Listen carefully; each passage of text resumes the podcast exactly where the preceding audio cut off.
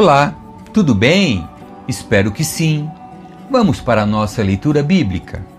Livro de Hebreus, capítulo nove.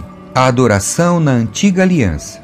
A primeira aliança tinha regras para adoração, bem como um santuário terreno. Esse tabernáculo era dividido em duas partes. Na primeira ficava o candelabro e a mesa com os pães da presença. Essa parte era chamada lugar santo. Depois havia uma cortina e atrás dela a segunda parte chamada lugar santíssimo. Nessa parte ficava o altar de ouro para o incenso e a arca da aliança, inteiramente coberta de ouro. Dentro da arca havia um vaso de ouro contendo o maná, a vara de Arão que floresceu e as tábuas de pedra da aliança. Sobre a arca ficavam os querubins da glória divina, cuja sombra se estendia por cima do lugar de expiação. Mas agora não é o momento de explicar essas coisas em detalhes. Quando tudo estava preparado, os sacerdotes entravam regularmente no lugar santo para cumprir seus deveres sagrados. Mas apenas o sumo sacerdote, e só uma vez por ano, entrava no lugar santíssimo. Ele sempre apresentava o sangue do sacrifício pelos próprios pecados e pelos pecados que o povo havia cometido por ignorância. Com essas regras, o Espírito Santo mostra que o caminho para o lugar santíssimo não havia sido aberto enquanto o primeiro tabernáculo continuava em uso. Essa é uma ilustração que aponta para o tempo presente, pois as ofertas que os sacrifícios que os sacerdotes apresentam não podem criar no adorador uma consciência totalmente limpa. Tratava-se apenas de alimentos e bebidas e várias cerimônias de purificação. Eram regras externas, válidas apenas até que se estabelecesse um sistema melhor. Cristo é o sacrifício perfeito. Cristo se tornou o sumo sacerdote de todos os benefícios agora presentes. Ele entrou naquele tabernáculo maior e mais perfeito no céu, que não foi feito por mãos humanas nem faz parte deste mundo criado. Com seu próprio sangue, e não com o sangue de bodes e bezerros, entrou no lugar santíssimo de uma vez por todas e garantiu redenção eterna.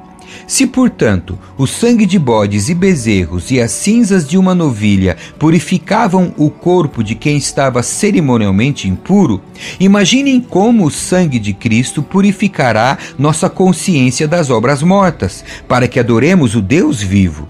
Pois, pelo poder do Espírito Eterno, Cristo ofereceu a si mesmo a Deus como sacrifício perfeito. Por isso ele é o mediador da nova aliança, para que todos que são chamados recebam a herança eterna que foi prometida. Porque Cristo morreu para libertá-los do castigo dos pecados que haviam cometido sob a primeira aliança. Quando alguém deixa um testamento, é necessário comprovar a morte daquele que o fez. O testamento só se torna válido após a morte da pessoa. Enquanto ela ainda estiver viva, o testamento não entra em vigor.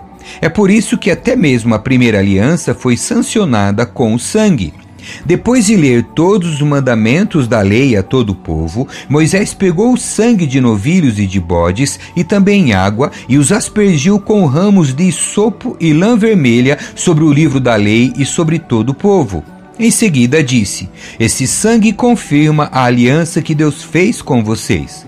Da mesma forma, aspergiu com sangue o tabernáculo e todos os utensílios usados nos serviços sagrados. De fato, segundo a lei, quase tudo era purificado com sangue, pois sem derramamento de sangue não há perdão. Assim, as representações das coisas no céu tiveram de ser purificadas com o sangue de animais. As verdadeiras coisas celestiais, porém, tiveram de ser purificadas com sacrifícios muito superiores, pois Cristo não entrou num santuário feito por mãos humanas, mera representação do santuário verdadeiro no céu. Ele entrou no próprio céu, a fim de agora se apresentar diante de Deus em nosso favor. E ele não entrou no céu para oferecer a si mesmo repetidamente, como o sumo sacerdote aqui na terra, que todos os anos entra no lugar santíssimo com o sangue de um animal. Se fosse assim, ele precisaria ter morrido muitas vezes, desde o princípio do mundo. Mas agora, no fim dos tempos, ele apareceu uma vez por todas para remover o pecado mediante sua própria morte em sacrifício. E assim, como cada pessoa está destinada a morrer uma só vez, e depois disso vem o julgamento, também Cristo foi oferecido como sacrifício uma só vez para tirar os pecados de muitos. Ele voltará, não para tratar de nossos pecados, mas para trazer salvação a todos que o aguardam com grande expectativa. Capítulo dez. O sacrifício definitivo de Cristo. A lei constitui apenas uma sombra, um vislumbre das coisas boas por vir, mas não as coisas boas em si mesma. Os sacrifícios são repetidos todos os anos, mas nunca puderam purificar inteiramente aqueles que vêm adorar. Se tivessem esse poder, já não precisariam existir, pois os adoradores teriam sido purificados de uma vez por todas e a consciência de seus pecados teria desaparecido. Em vez disso, esses sacrifícios os lembravam de seus pecados todos os anos, pois é impossível que o sangue de touros e bodes remova pecados. Por isso, quando Cristo veio ao mundo, disse: Não quiseste sacrifícios nem ofertas, contudo me deste um corpo para oferecer. Não te agradaste de holocaustos, nem de outras ofertas pelo pecado. Então eu disse: Aqui estou para fazer tua vontade, ó Deus, como está escrito a meu respeito no livro. Primeiro Cristo disse: Não quiseste sacrifícios nem ofertas, nem holocaustos, nem outras ofertas, nem te agradaste delas, embora sejam exigidas pela lei. Então acrescentou: Aqui estou para fazer tua vontade. Ele cancela a primeira aliança a fim de estabelecer a segunda, pois a vontade de Deus era que fôssemos santificados pela oferta do corpo de Jesus Cristo de uma vez por todas.